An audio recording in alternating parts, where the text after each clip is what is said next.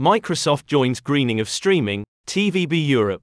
Microsoft has joined the likes of DAZN, VNova, Akamai and Intel as a member of not-for-profit organization Greening of Streaming.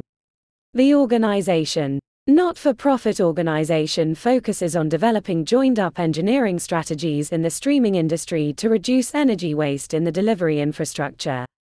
Microsoft has joined the likes of DAZN, VNova, Akamai and Intel as a member of not-for-profit organization Greening of Streaming. The organization focuses on developing joined-up engineering strategies in the streaming industry to reduce energy waste in the delivery infrastructure. Simon Crownshaw, worldwide lead for media and entertainment at Microsoft, said, We hope that by helping to facilitate deep insight into the energy use of our infrastructure, we can not only improve our own energy efficiency, but help the industry as a whole learn more about operating streaming infrastructure at scale, and doing so in a cost efficient and sustainable way.